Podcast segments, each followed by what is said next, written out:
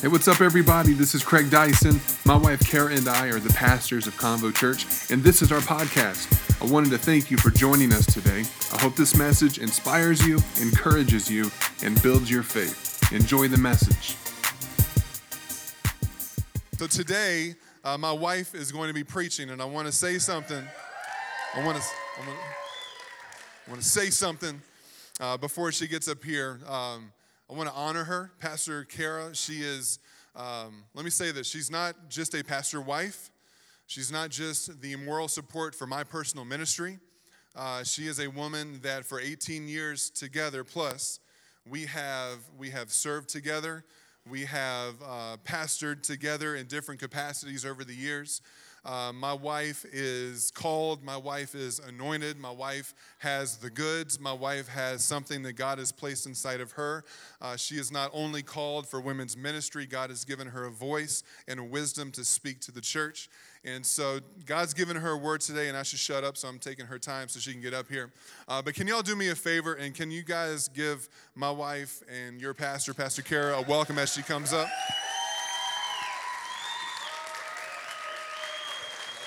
Wow. You guys are so kind. My gosh. So, John 8, 1 through 11. Um, gosh, I'm so excited. Jesus walked up the Mount of Olives near the city where he spent the night. Then at dawn, Jesus appeared in the temple courts again, and soon all the people gathered around to listen to his words. So he sat down and taught them. Then, in the middle of his teaching, the religious scholars and the Pharisees broke through the, broke through the crowd and brought a woman who had been caught in the act of committing adultery and made her stand in the middle of everyone. They said to Jesus, Teacher, we caught this woman in the very act of adultery. Doesn't Moses' law command us to stone to death a woman like this? Tell us. What do you say we should do with her? These guys. Whew. They, they were only testing Jesus because they hoped to trap him with his own words and accuse him of breaking the laws of Moses. But Jesus didn't answer them. Gosh, I love Jesus, man. Jesus didn't answer them. Instead, he simply bent down and wrote in the dust with his finger. Angry, they kept insisting that he answer their questions. So Jesus stood up and looked at them and said, Let's have the man who has never had a sinful desire throw the first stone at her. And then he bent down again to anger them even more, bent down again um, and wrote some more words in the dust. Upon hearing that, her accusers slowly left the crowd one at a time, beginning with the oldest to the youngest, with a convicted conscience, until finally Jesus was left alone with the woman. Oh, man, still standing there in front of him. So he stood back up and said to her, Dear woman, where are your accusers now? Is there no one here to condemn you? Looking around, she replied, I see no one, Lord. Jesus said, Then certainly, sorry, then I certainly don't condemn you either. Go and from now on, be free from a life of sin. Jesus, we just thank you so much that you are good, that you are God, and that you have good things for your children who call upon your name, who say yes to you that there is forgiveness, that there is grace, that there is a life free from the things that could hold us back. That we don't have to live in that life, but that we can move forward. God, I just pray right now that every single person who hears my voice in here would have soft hearts for your word, would be able to, to feel your presence in this place God, we give this time to you. God, fill me with your presence so that I can communicate clearly and concise exactly what you want me to say. In Jesus' name, amen. So, when I started praying about what to speak about, what the Lord wanted me to speak about today, um, He immediately, immediately, like usually it's like a, oh, like you kind of like roll it over in your head. You're like, maybe this, maybe that. It was immediate forgiveness, immediate. And I was like, oh gosh, that that that was strong. So so what is it god what is it about forgiveness that you want to communicate to these amazing people? Um, and so i at first started to to think about um, the forgiveness that we are supposed to extend as jesus followers. That was the first thought in my head, and Jesus said, No, you need to start, start with me because it all starts with Jesus. It all starts and ends in Jesus. So if we don't receive that initial transaction of forgiveness from Jesus, how are we ever supposed to give it out? How? So, how great is the love and the grace of God that He um, that He will pour that into us. When we say yes to Him, He will pour that into us. He will say, Yes, your sins are forgiven. But the end of that, the, the end of that, now go and be free from a life of sin. So He will extend that grace, He will extend that forgiveness, and it's beautiful. It is a beautiful transaction of grace, but we cannot extend to others what, has not, what we have not received ourselves. So in this in this text, sorry, one second, I need a drink of water. Or my mouth is gonna get all dry. So in this text, I'm gonna paint the picture of what, what was kind of going on when this happened.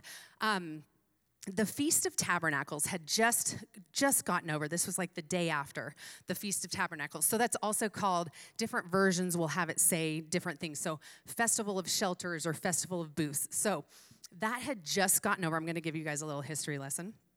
And these are things that I just researched in doing this. And so there's some cool things about this feast that, um, that Jesus was at and cool things that not not super cool but things that had happened prior to this just prior to this that um, that kind of was stirring the waters and so it's it's one of the three pilgrimage festivals that um, that the the jewish people celebrate. So there was a lot of people in Jerusalem at the time. There was a lot of people. So there could have still been some people um, left over in town from that.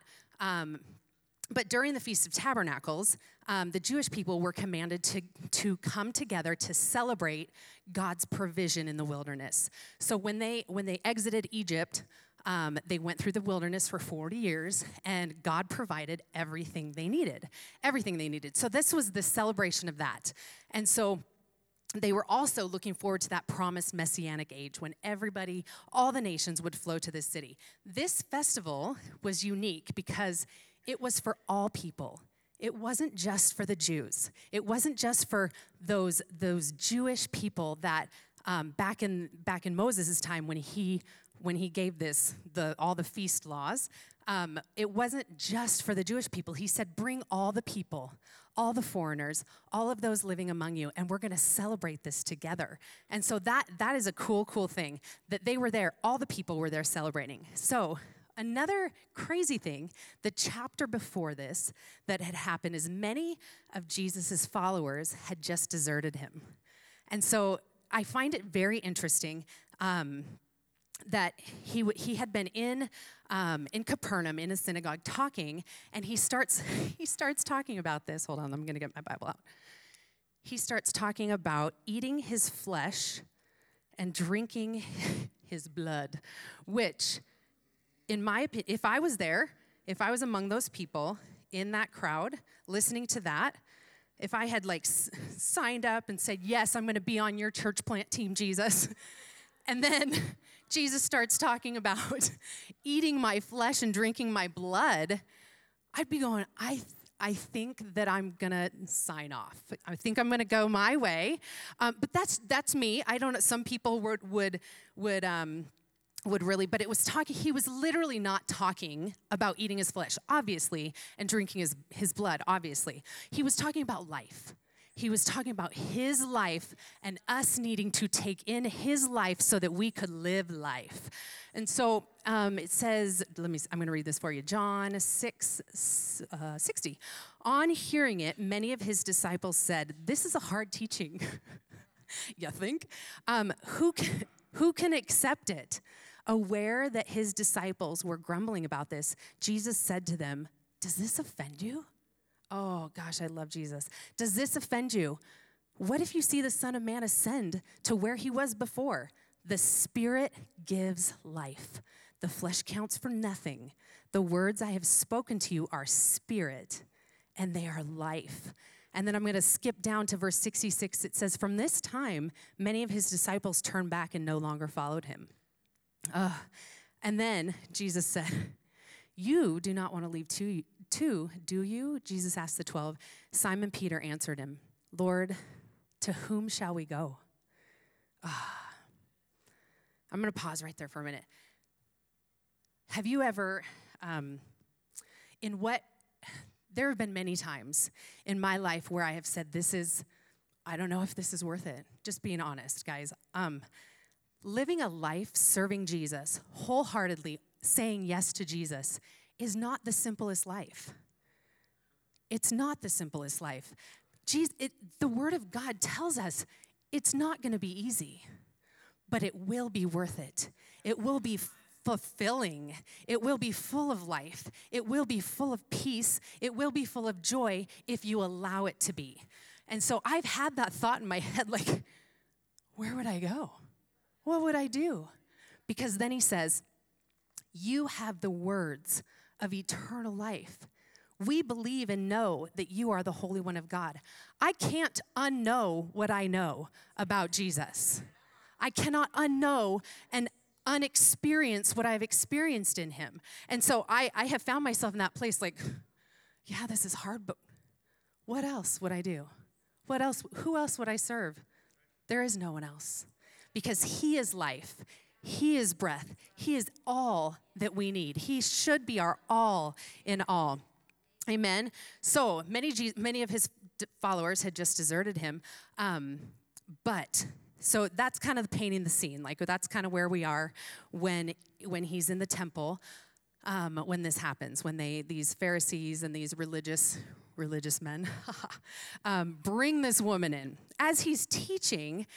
Ah, man. Okay. So then, in the middle of his teaching, the religious scholars and the Pharisees broke through the through the crowd and brought a woman who had been caught in the act of committing adultery, um, made her stand in the middle of everyone. Then they said to Jesus, "Teacher." I'm just reading again because I want you guys to hear it. Teacher, we caught this woman in the very act of adultery. Doesn't Moses' law command us to stone to death a woman like this? Tell us, what do you say we should do with her? They were only testing Jesus because they hoped to trap him with his own words and accuse him of breaking the laws of Moses. So, in this, they're trying to set this trap. And if Jesus says, let her go, then it seems like he's breaking the Mosaic law. And if he says, execute her, then this is the crazy part that I just learned, he's actually breaking Roman law. So he's stuck in the middle because the Romans, the Romans had outlawed execution for religious reasons, um, which seems crazy. I, we don't, I'm, I'm so glad we don't live in that time. But there'd be a lot of executions. But the thing, the thing with this is that um, in order to execute somebody for the crime of adultery, there had to be two witnesses that agreed completely. Their stories separately had to be completely flawless and exactly the same. So, as a practical matter, hardly anybody was ever executed because, because adultery is a private sin. And so, and so, what they're wanting to do is just embarrass Jesus publicly. And they, so they do it in the most public way. They bring this woman in and stand her in the middle of everybody. And so Jesus, the Jesus does what he does, and I'm going to get to that in a second. Um, but these religious men, they were supposed to be the most learned and the most high up in all of the Jewish ways. And so they were using this woman as a weapon against Jesus. They didn't care for true righteousness, they didn't care. Um, but what they wanted to do um, was trap him. And they wanted to do it in this crazy public way. And the crazy part is, is that they do this, but they don't bring the man. And so there's, it's steeped in hypocrisy, which is as well a sin um, in Jewish customs. So I think it's quite possible that the man was among them. That's just my my thought. I think it's quite possible that this man that they used to trap this woman was among them. And so they um, they they bring this woman, and so they can see clearly. These, these Pharisees, these religious people, they can clearly see the sin in others, but they don't see what's in their own hearts. They can't see it. And so Jesus had just taught about this in Matthew. It says in Matthew 7 1 through 5, do not judge, or you too will be judged. For in the same way you judge others, you will be judged. And with the measure you use, it will be measured to you. Why do you look at the speck of sawdust in your brother's eye and pay no attention to the plank in your own eye? How can you say to your brother, Let me take the speck out of your eye, when all the time there's a plank in your own eye? You hypocrite. Yeah, first, take the plank out of your own eye, and then you will see clearly to remove the speck from your brother's eye. So Jesus ignores them. Jesus um, says, but Jesus didn't answer them. Instead, he simply bent down and wrote in the dust with his finger. Um, you know, Jesus despises a religious spirit, absolutely despises it. And I think it's so easy. Um, I, I grew up in church. It is so easy to get to that place. And there's no condemnation. Believe me, there's no condemnation. It's so easy to get to that place.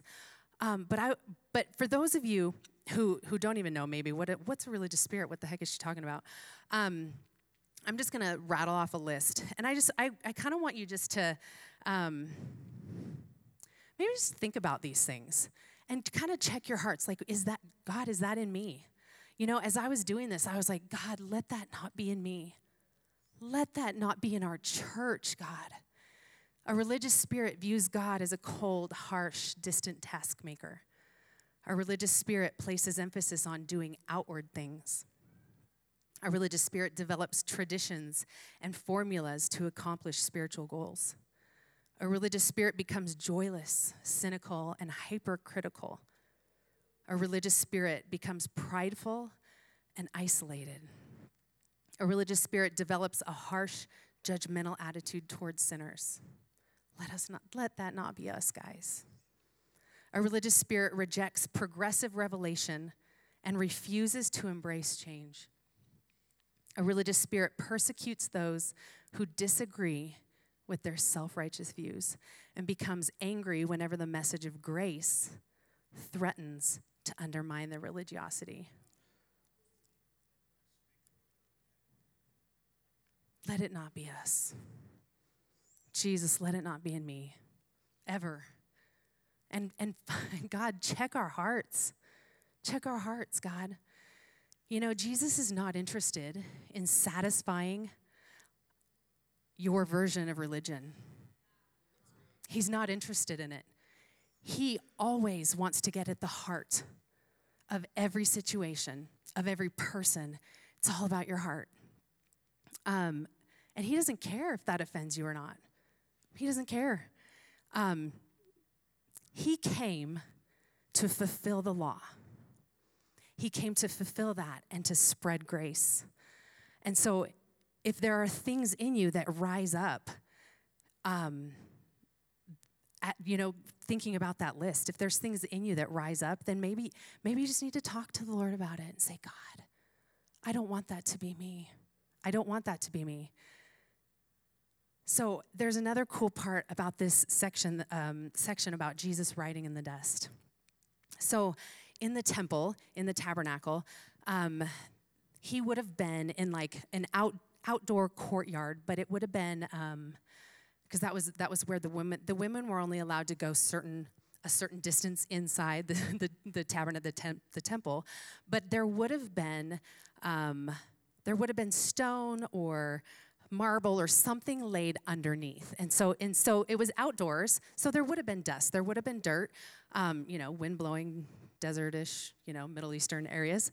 And so I find it very interesting. I love, I love that this, um, this actually is very deliberate about talking about how Jesus is writing um, on the ground. And so there's, there's a couple other times um, in the Old Testament that, it, that references God's finger writing. There's two times where um, Moses got the Ten Commandments, where God wrote with his finger on the tablets. He wrote one time, and then Moses went down from the, the mountain and smashed the tablets because the people had decided that they were going to do it themselves and they built their own little idol and they're like well who are we going to worship? You know so they built a golden a golden calf they melted down all their jewelry. I just can you imagine like that kind of scene? I feel we've talked about this. I we've never been to burning man but I, that's what I imagine. I've seen pictures, I've seen, um, I've heard stories. I, I've never, I've obviously never been there. We haven't lived here very long. But that's, that's kind of the scene I imagine.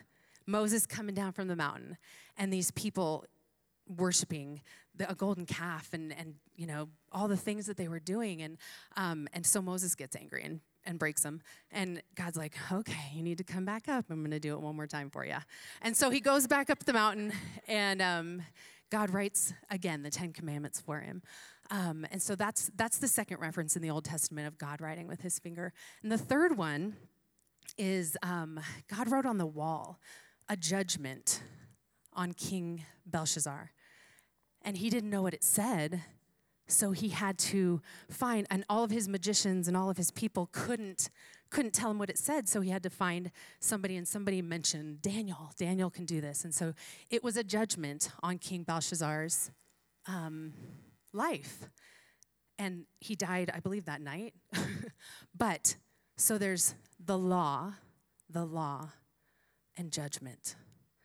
And so, this, here we have Jesus bending down below this woman, showing his humbleness, showing his servitude. Like, I'm here, I'm here to serve you. I'm here to serve you. Gosh, we could learn so much from this. He bends down, this woman standing in the middle of everybody, and he's writing on the ground. I've always wondered what he's writing. And there's so many, there's so many things out there that have, you know, ideas and thoughts on what he was writing. But honestly, I don't think it's that big of a deal what he was writing because he accomplished what he needed to accomplish, right? And one day we'll know what he was writing and we'll understand when we get to heaven and we're, you know, we know. But but for now, I just wonder, like, what were you writing, God? But here we have Jesus writing, not once, but twice. He gets down. And so Jesus came to fulfill the law. That law, thou shalt not commit adultery, was in that law, that original law. And so he came to give grace and forgiveness of all of our wrongs and all of our sins. Is that a coincidence that he was writing on the ground? I don't think so. I think the Bible's pretty stinking deliberate. I think it's very intentional. Um, but whatever he was writing was very intentional, but it frustrated, frustrated those Pharisees, those religious people. And so they kept asking. Angry, it says angry, they kept insisting that he answer their questions. So Jesus stood up and looked at them and said, Let's have the man who has never had a sinful desire throw the first stone at her. And then he bent over again and wrote some more words in the dust. So what's he, what, he, what he's saying here is all right, let's do it. Let's execute her. But let's do it right. Because there's two of you here who actually witnessed this, but you didn't bring me the man. So he's saying basically, okay, we'll do this, but I need two of you to come here because then you're now guilty of, of your hypocrisy. And so Jesus makes it plain. He makes it plain. Whoever the witness is, whoever is the one who has the right to cast the first stone, he is as guilty as that woman. Then the men walked away one by one, um, oldest to the youngest. And I, there's so there's so many more things and messages that we could pull out of this, but I'm going to pass by that one. Um, and then verse 10 until finally Jesus was left alone with the woman still standing there in front of him. So he stood back up and said to her, Dear woman, uh, I mean, his heart, his heart for this precious woman, Dear woman, where are your accusers? Is there no one here to condemn you? Looking around, she replied, I see no one, Lord. Jesus said, Then I certainly don't condemn you either. Go and from, from now on, be free from a life of sin. She knew she was guilty. But how, how amazing to have that kind of experience with Jesus face to face, face to face, that she goes from a death sentence to life. Death sentence and forgiveness to life and, and be free. The woman found refuge in connection with Jesus that day. Let Jesus be your refuge. You may be living a life that you know you are not supposed to be living. It's time to let it go. It's time to walk away from that life to a life that is free. I, I, the word free, be free from a life of sin. That freedom goes into every part of your life. This woman, oh, precious, precious woman. So, um, I grew up in the church. I think I already said that. I grew up in the church. I, um, I grew up loving Jesus, but in my high school years, I, I had some moments where, and I even told my my mom, my mom this, and she reminds me all the time. Um, I just need to make my own mistakes. Young people, so foolish.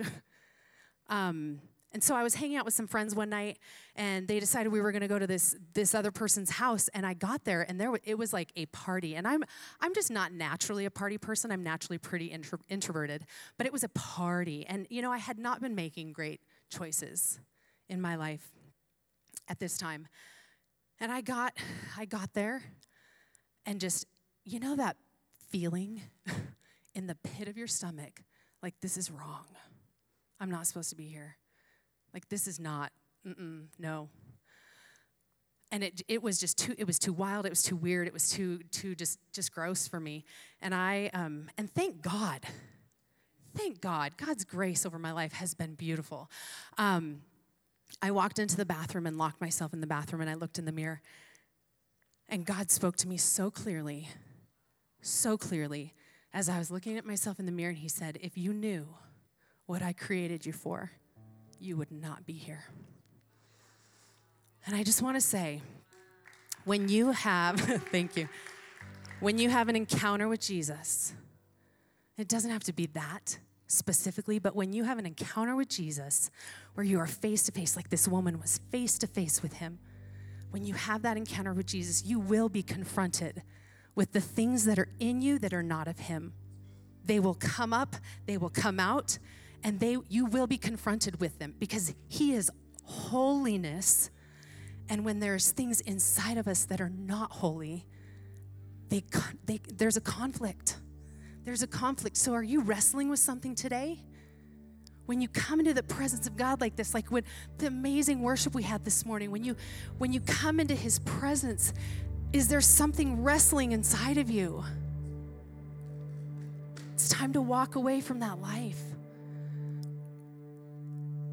Jesus sent her away with a call to stop her sin. He didn't say it was okay, He didn't excuse it, but He challenged her to change. He didn't accept it. I think sometimes, especially now, we have um, we have dumbed down sin and we've said, we've kind of just brushed over it and said, well, it's okay. You guys, sin separates us from God.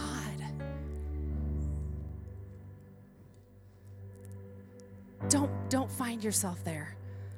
Romans 8 1, beautiful, beautiful, beautiful verse. Jesus told this woman, I'm not, I don't condemn you either. Romans 8 1 says, Therefore, there is now no condemnation for those who are in Christ Jesus. Because through Christ Jesus, the law of the Spirit of life, remember, we read about that earlier, the law of the Spirit of life set me free from the law of sin and death. And what we read earlier in John 6 63, the Spirit gives life, the flesh counts for nothing. The words I have spoken to you are spirit and they are life. And Jesus did Jesus did a similar thing another time with a prostitute in Luke in Luke 7 36. And I don't think I have time to read it. What time do I need to be done? Okay. I don't even know. so Luke 7:36 says, what I'm, I'm, it's a story, guys. You guys ready for this? I just have a little bit more. Um, one of the Pharisees asked Jesus to eat with him We know we know about these Pharisees. I'm sure there were some good ones, but there was some works. there was some oh, okay. One of the Pharisees asked Jesus to eat with him, and he went into the Pharisee's house in the region of Galilee and reclined at the table. Now there was a woman in the city who was known as a sinner. And when she found out that he was reclining at the table in the Pharisee's house, she brought an alabaster vial of perfume. And standing behind him at his feet, weeping, she began wetting his feet with her hair, with her tears and wiping with her hair and respectfully kissed his feet as an act of signifying both affection and submission and anointed his feet anointed them with perfume perfume now when Simon the Pharisee who had invited him saw this he said to himself if this man were a prophet he would know who and what sort of woman this is t- who is touching him. That she is a notorious sinner, an outcast devoted to sin. Yeah. Never label somebody. Never label somebody as a hopeless cause, that they are devoted to sin. As long as you have breath in your lungs, everybody, everybody can change. Everybody. Oh, where was I? Sorry. Jesus answering said to the Pharisees, Pharisee, Simon, I have something to say to you. And sweet Simon, he replied, Teacher, say it. A certain moneylender had two debtors. One owed him 500 denarii, the other 50. When he had no means of repaying the debts, he freely forgave them both. So which of them will be loved more? will love him more, sorry. Simon answered, The one I take it for whom he forgave more. Jesus said to him, You have decided correctly. Then turning toward the woman, he said to Simon, Do you see this woman? I came into your house, but you failed to extend to me the usual courtesies shown to a guest. You gave me no water for my feet, but she has wet my feet with her tears and wiped them with her hair, demonstrating her love. You gave me no welcoming kiss, but from the moment I came in, she has not ceased to kiss my feet. You did not even anoint my head with ordinary oil, but she has anointed my feet with costly and rare perfume. Therefore, I say to you, her sins, which are many, are forgiven. For she loved much, but he who is forgiven little loves little. Then he said to her, Your sins are forgiven. I'm going to skip that. And then Jesus said to the woman, Your faith in me has saved you. Go in peace, free from the distress experienced because of sin. Forgiven much, love much. Forgiven little, love little. But the crazy thing is here is that if we really realized how much we are forgiven for, we will love much. It's when we don't realize the depth that we've been forgiven for. That's when the love is limited. So, what has He done for you? Where has He brought you from? What has He saved you from? I think sometimes it's important for us to go to that place where we realize not not and not wallow in the shame of it because that's not that's not what we what we're supposed to live in. But to but to go to that place where we say, "Wow, where in the world would I be if he had not encountered my life and set me free and challenged me to change and challenged me to walk a path that is free from sin?" Where would I be? I think sometimes it's, it's a healthy place because you that love comes racing back in, and you're like, wow, thank you, Jesus. The depth of love is so great. Now, Luke 12 48 says, When someone has been given much, much will be required. Now, it's time to extend that forgiveness to other people. This is where it gets very real and very complicated Because when we're forgiving somebody else, it's because somebody hurt In some cases, very excruciatingly, in some cases, very deeply, in some cases, very horrifically.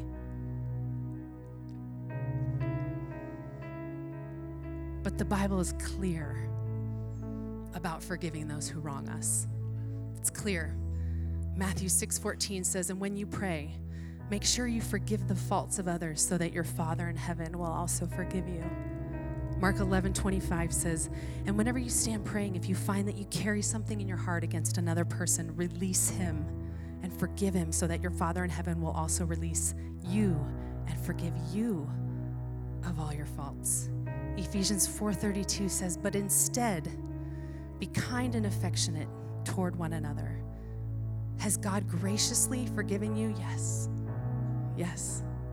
Then graciously forgive one another in the depths of Christ's love. You know, God created us in such a way that it's actually unhealthy, physically unhealthy, to not forgive. Physically causes stress on your body to not forgive and to hold that bitterness and to hold that anger. There's an article on unforgiveness from the Mayo Clinic called Forgiveness Your Health Depends on It. Does not quote God, does not quote the Bible. This is, this is like, this is how we're made. It says, whether in a simple spat with your spouse or a long held resentment toward a family member or friend. And I'm going to throw in there anyone who has wronged you. Any, any, if you're holding a grudge, if you're holding bitterness, anger, resentment toward anyone, anything, could be an organization that wronged you. It says, unresolved conflict can go deeper than you may realize. It may be affecting your physical health. The good news studies have found that the act of forgiveness can reap huge rewards for your health, lowering the risk of heart attack, improving cholesterol levels and sleep, and reducing pain, blood pressure, levels of anxiety, depression, and stress. And research points this is crazy. Yes, we know this, right? But this is like now science is proving it. And research points to an increase in the forgiveness health connection as you age. That's awesome. There's an enormous physical burden to being hurt and disappointed. Um, but chronic anger puts you in a fight or flight mode, which results in numerous changes in heart rate, blood pressure, and immune response.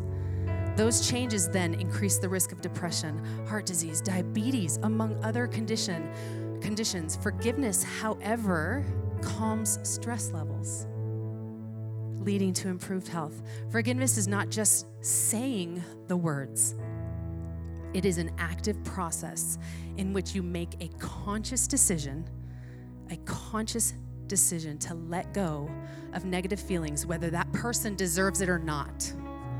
It's not for that other person, it's for you. We release for us. God can deal with what they did. We release so that we can be free, so that we don't have to walk with that chain. That chain is heavy. It's a heavy chain, it's a heavy burden to carry somebody else on your shoulders. Unforgiveness is like a cancer that can eat you from the inside out. It's like drinking poison and expecting that person to die.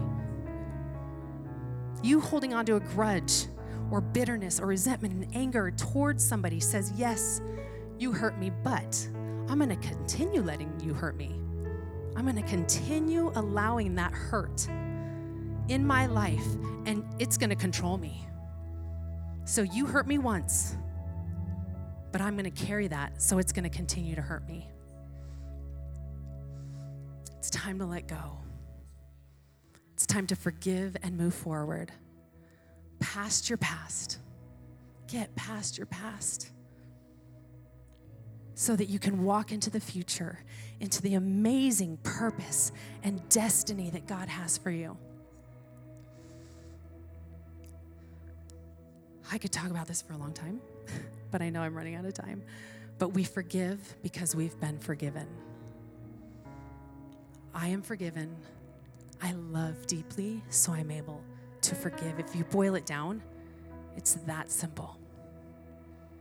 Yes, it's challenging, but it's that simple. The forgiveness we received when we first said yes to Jesus was never meant to stay with us, it was meant to flow through us. It is a beautiful transaction of grace that we need to extend to others. So, if you consider yourself to be a Christian or a Jesus follower in this place, hopefully you already know the power of being forgiven in your life. And if this is new to you, but there is something in your heart that's kind of like tugging at you, that's the Holy Spirit. And that's okay. But I just want to let you know there's freedom. There's freedom and there's forgiveness for you. Psalm 139, 23 and 24 says, God, I invite your searching gaze into my heart. Examine me through and through. Find out everything that may be hidden within me. Put me to the test and sift through all my anxious cares.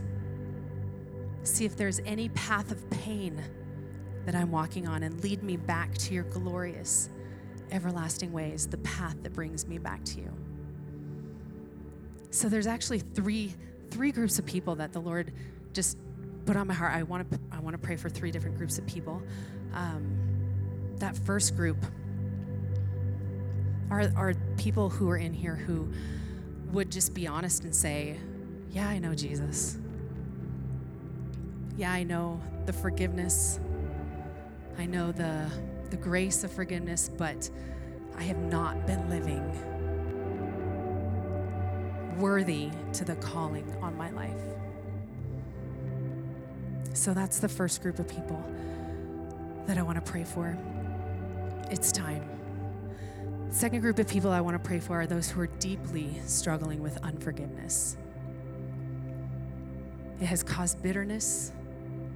It has affected everything you see. It has colored, it's been the lens for how you view everything in your life. And I truly believe that right here, there's, I truly believe that the power of God here this morning can help you let go and move on. And it might be a daily thing. It might be a daily thing where you have to get up every day and say, I forgive that person until it becomes until it becomes the reality and the truth that you are walking in. But I want to pray for it. Those I, I want to pause there. Those two those two groups of people. I'm not going to make anybody raise their hand for that. But if you identify with either one of those two groups, Jesus, I just pray right now.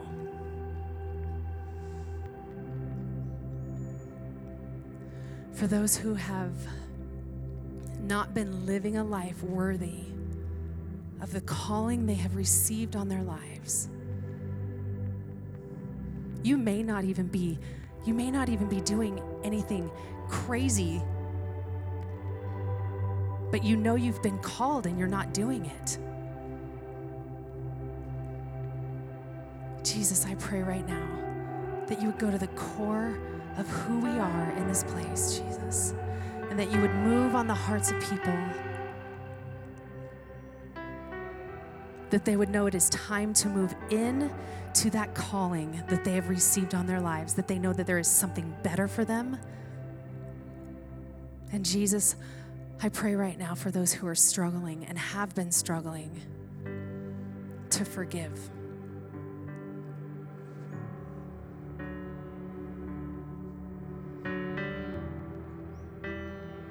You know, maybe you don't even know how.